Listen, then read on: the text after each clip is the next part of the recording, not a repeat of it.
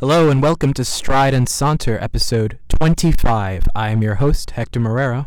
And I'm another host, Kip Clark. Today we have a special guest, Isa Polstein. Hello. And what is it that you'd like to talk about today, Isa? Today I'd like to talk about fear. Wonderful. Uh, well, I guess let's start with what scares you. What scares me? My biggest fear, and I get laughed at, at about this a lot, my biggest fear is the ocean. Specifically, not the water itself, but specifically the what is in the ocean. From the smallest of like clownfish to the biggest of whales, sharks, ev- everything just gives me the heebie-jeebies. Since you were young?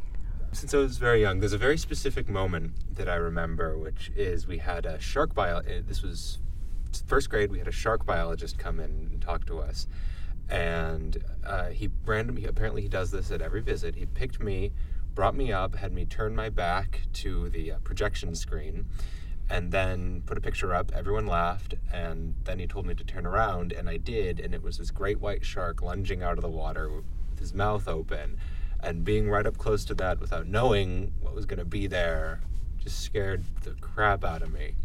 And ever since that, I've really been terrified of sea creatures. Have you had experiences swimming in the ocean or even being near the ocean that have brought that up for you, or do you just avoid it altogether? The few ti I tried to stay away from bodies of water in general. I, the few times I've been to the ocean, I haven't really gone past the boardwalk. Wow, that's fascinating. And also, Isa, I'd like for you to perhaps ask us or tell us a little bit more about fear and why it is that fear interests you. And why is it that you want to talk about fear today?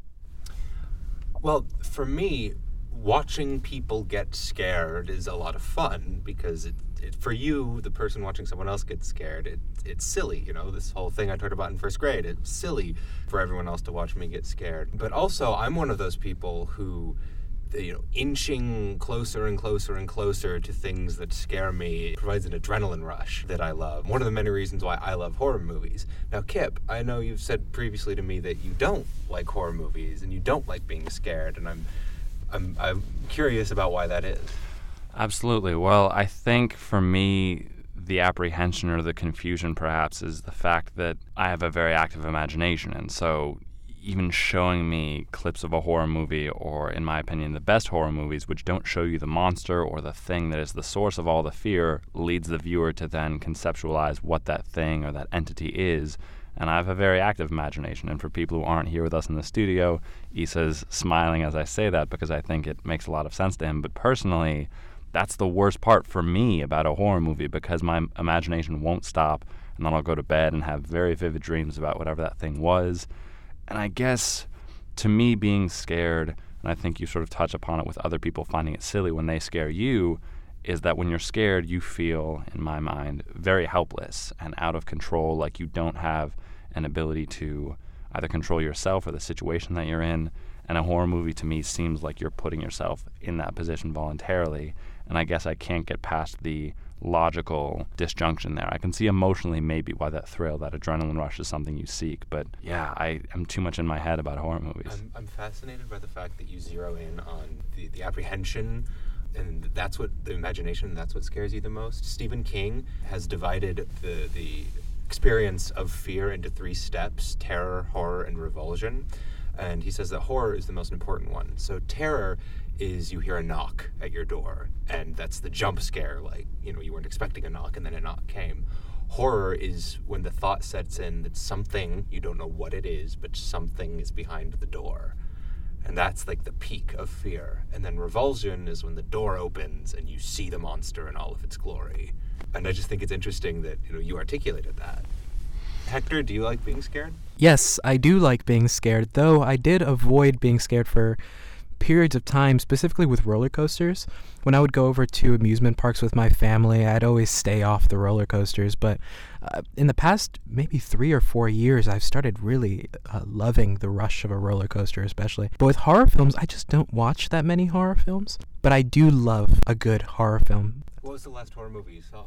Last time, that's that's what I've been thinking about. I can't I can't quite recall the last horror film I've watched. Another really interesting thing about fear that draws me towards it is that it it it tells you a lot about a person and what they're scared of. So for me, with my ocean thing, um, there's a very specific life experience that I've gone through that has now given me this irrational fear. Um, you can know, you know, about about their their past in terms of what they're scared of now. Also, there are you know things that everybody is generally afraid of: heights, you know, death, falling, and and I I think that that element of fear is really beautiful because it unites us as humans in these things that we share. I don't know. Maybe, maybe you guys aren't afraid of heights, but I think pretty much everyone is. No, I totally am. I understand it. I would like to, and I was actually thinking about this today. I forget why, but I'd really love to go skydiving, which I think sort of connects to what you're talking about. But yeah, I mean, what are things that generally speaking scare us? Hector, what's something that terrifies you? I think what scares me the most that I can think of right now that really freaks me out is being unable to move for whatever reason, waking up and being paralyzed or just being frozen or tied down somehow. And I think that comes up, I mean, in my dreams, and I've seen in movies these days where somebody's being pulled down by wool or some sort of rope or something. I can't move forward. But yeah, I love that point that you make that there is this interconnection between humans where we all have these very similar fears and these show up in people's dreams. These show up in movies. They're the same elements over and over again. I want to move the conversation forward and ask what are some of your favorite horror movies and what is it about them that really get you? Well, um, I think I'll talk specifically about the last horror movie I watched, which is one of the best I've seen in my entire life. It's uh, an Australian horror movie. Came out this past year called the ba- no, it came out in 2013. Let me correct myself. Called the Babadook, and I love it because it speaks to the idea of the uncanny. It represents that perfectly. So the film is about a mother and son whose husband slash father has recently passed away in a horrible car accident, and the absence of the father has created this this rift between them. The nature of their relationship is different. And one day, the the mother reads this book to her son about the Babadook. You know, you can't get rid of the Babadook. He's coming, and it's this monster called the Babadook that begins to haunt them. And both the mother and son respond to it differently. And I love I love horror movies that do that because the real horror is not the Babadook, it's not the monster, it's the rift between two people who need each other and love each other.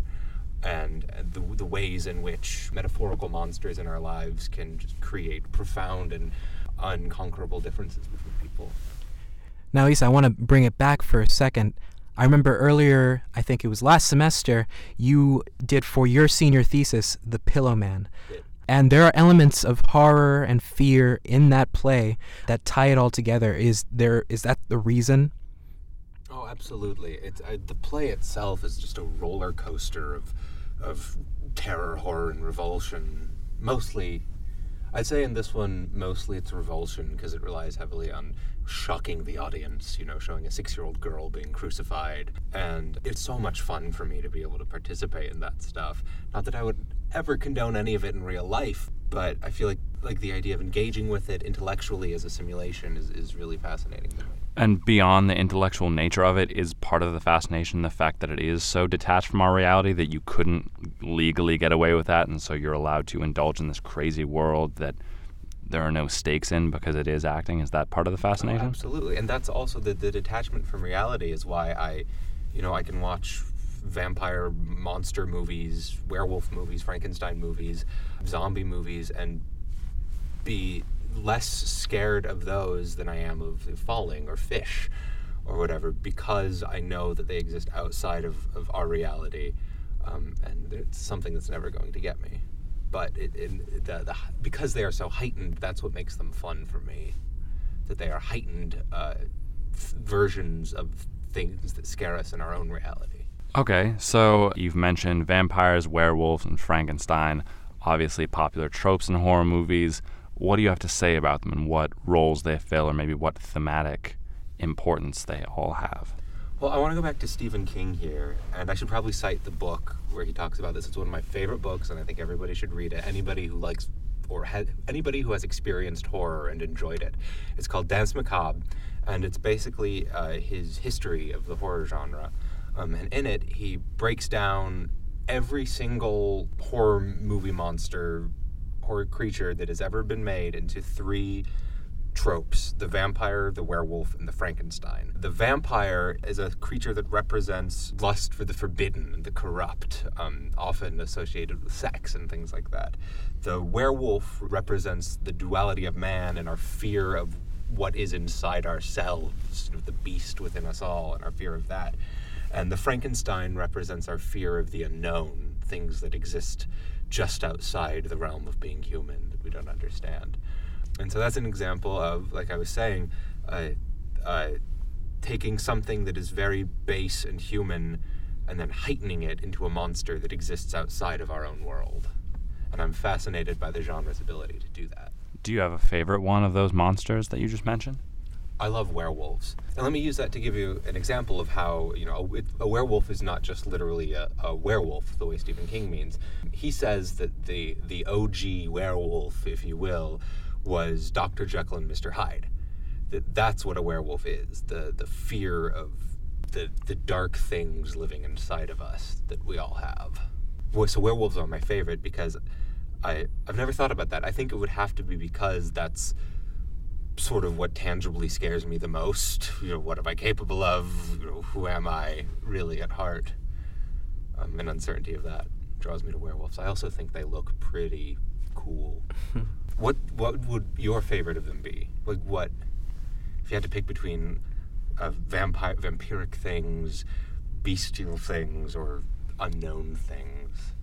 I personally think Frankenstein, sort of representing the unknown, is perhaps the most important, especially because I think, sort of given the time period we live in, we're now in 2015, and I think a lot of things are known, or we're gradually becoming more expert as a species in the planet we inhabit in one another, you know, geography, animals, etc. Obviously, we're not all knowing, but I think human pursuit of knowledge represents not only a curiosity, but also a fear of not knowing things. And I think Frankenstein, sort of as an idea, and also the book that Shelley wrote, indicates that fear of the unknown, which I think is perhaps the most universal fear because it's why we're afraid of the dark, if I had to speculate, that we can't see, and we really, really don't like the idea that we're not always aware or under control of our surroundings. And I would also argue, and maybe we could come back to this later, we don't have to, that Frankenstein is sort of a fear over death, that Frankenstein himself, at least in the book, lived for a much longer span than a typical human would.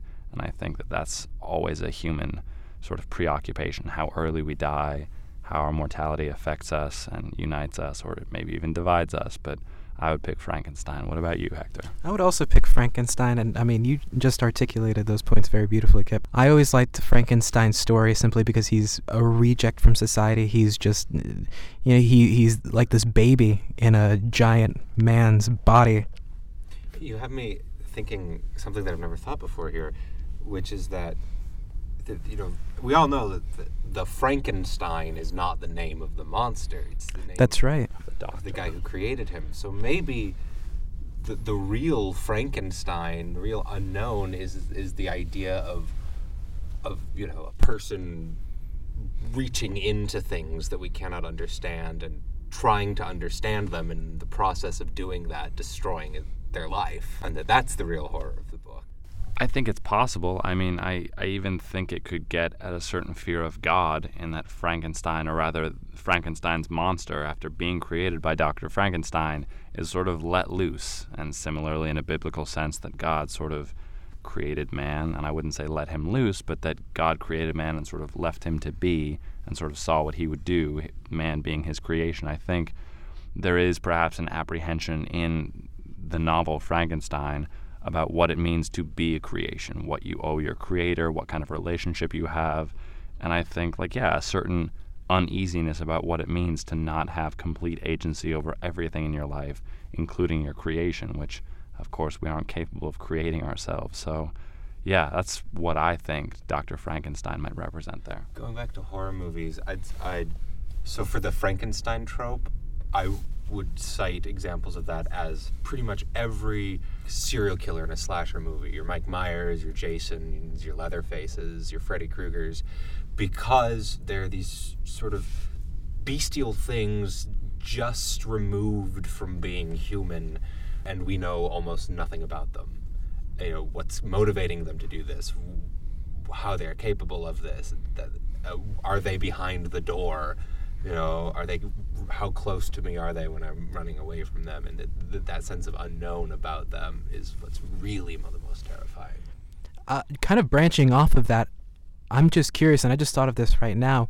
You know, you mentioned Jason, you mentioned Freddy Krueger, Mike Myers, even Frankenstein, the werewolf, the vampire. All these tropes are used again and again. These things that scare us are repeated in our culture, whether it's in books or movies or what have you. Why do you think that is? Why is there a, a fear in the new, perhaps? Or rather, let me just throw that question out. Why is it that we go to the same characters, the same familiar faces, let's call them, over and over again to scare us. Like there have been something like 10 Jason films and a number of Nightmare on Elm Streets. What do you think that is?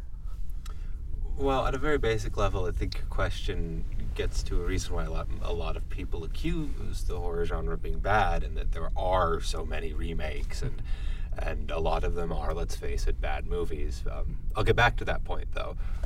Uh, the broadest answer to your question, I think, is that, as I said earlier, there are these very base things that we all fear as, as humans, as beings that want to sustain our own life. So we're scared of these things, so we know to stay away from them. You know, heights, you know, poisonous, scary animals that can kill us, et cetera, et cetera, et cetera. And these figures recur so often because they are distillations of these very primal fears we have, and they're going to scare us every time. And with these these uh, horror series that have you know ten Friday the Thirteenth or whatever, it they they keep making them and they keep being successful because people love coming back to that. It, they love the familiarity of that sense of fear. I think. So, going back for a moment to the ocean, there are a lot of horror type stories that take place in the ocean or surrounding, using the ocean as a character. Two stories I can think of on the top of my head are that of Cthulhu and that of Godzilla. Are you a fan of these stories? Do they freak you out particularly more? First of all, I love H.P. Lovecraft. I love the, the the idea of the great old ones. That there are these unknowable ancient horrors that exist you know in and around our world you know there could be something in the room with us right now in fact there according to him there probably is but we our brains can't comprehend what it is and therefore we can't see it um, that i guess gets back to the unknown you know like kip said at its heart the fear of the unknown is the most basic fear that we have it's sort of an all-encompassing fear in a lot of ways um, with Godzilla, though, I would, and this is actually something I had written down in my notes to talk about. I don't. Godzilla is not a horror movie to me. Sure, it has scary parts, but Godzilla is science fiction. And I think the difference between horror and science fiction and, and the difference between horror and thriller is the, the line at times is very, very fine, but it's still there. So, Isa, I'm personally of the belief that films and most art, most human productions, do in some way reflect life, either our thoughts on it or our hopes for it.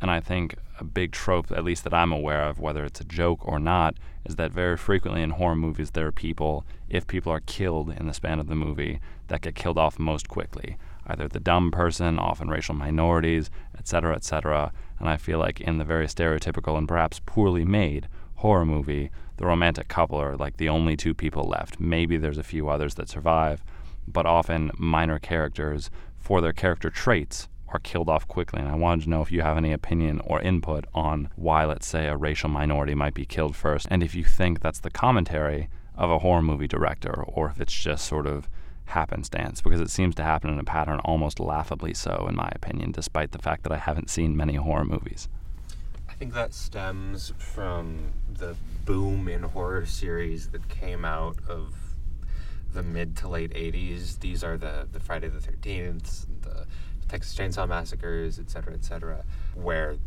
the, the sequence of dying just happened to be something that occurred in one movie and it worked and it, it was easier to just turn off a script. That's essentially a, a carbon copy of what came before and so it just became a pattern. I don't think in this is just my personal view, but I don't think in killing a black guy off first in a horror movie, unless the director, the writer actually happens to be tremendously racist, in which case, I, I don't think that by doing that, they're trying to be racist, unless they are racist, in which case, I think every character would be black.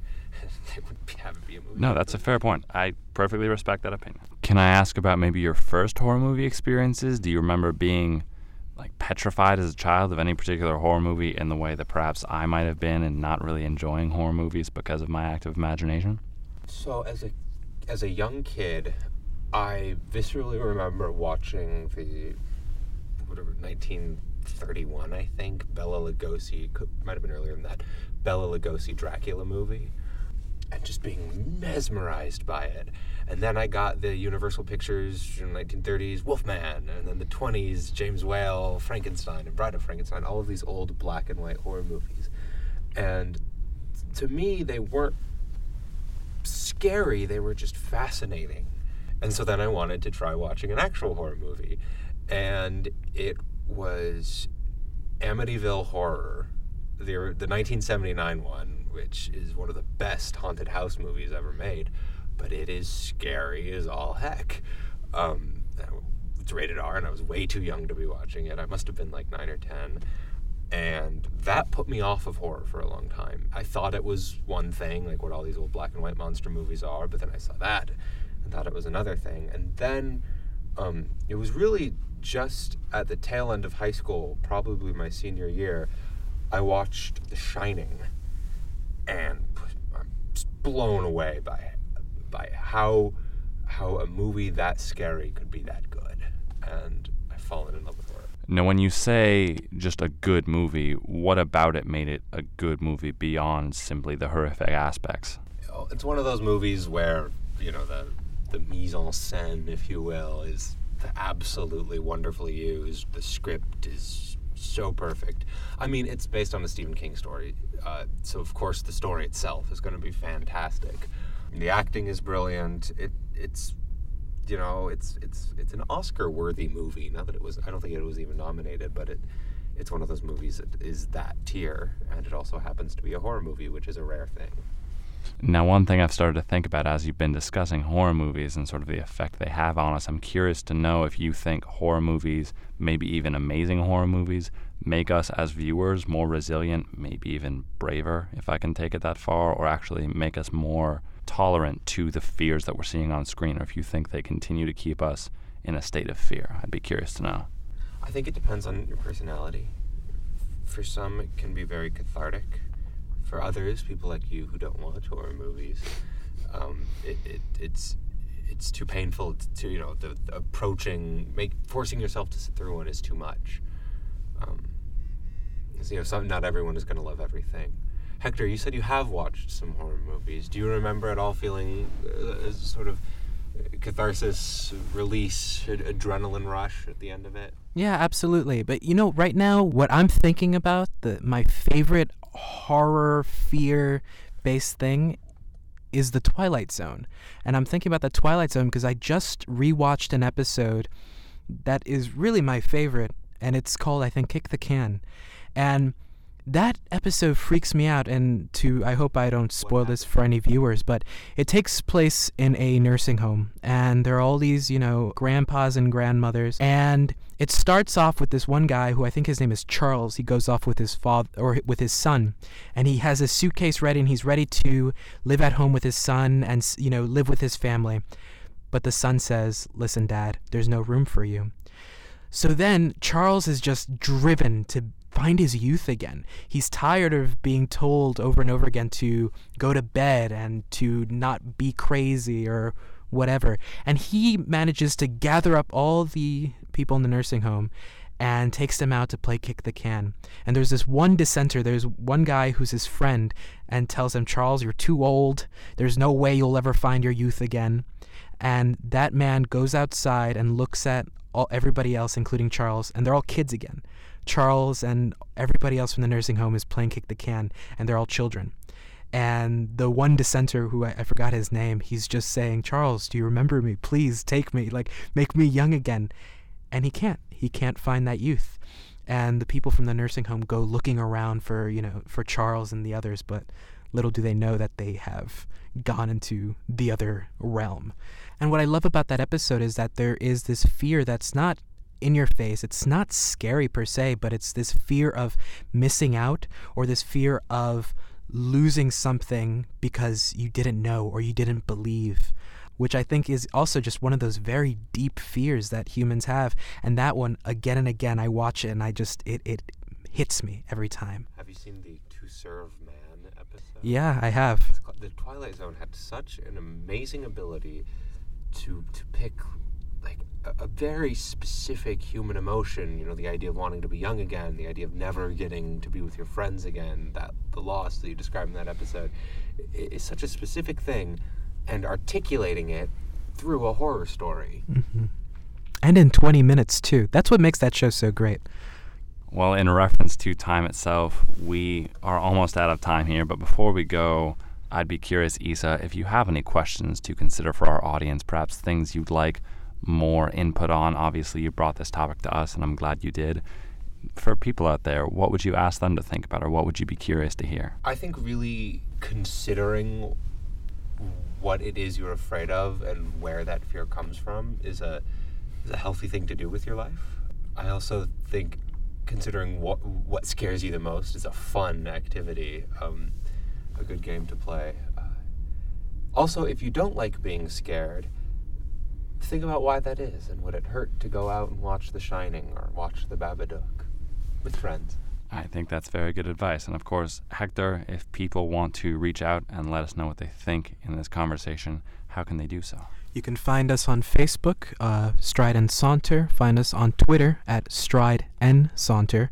You can email us at strideandsaunter at gmail.com or visit our website at strideandsaunter.com. I accept carrier pigeons. And of course, Isa, we thank you very much for coming on with us today. A podcast only possible in the Twilight Zone. And of course, we thank all of you for listening with us. And as always, from thought to word and voice to ear, this is Kip Clark signing off. And this is Hector Marrero. Don't be afraid of the dark.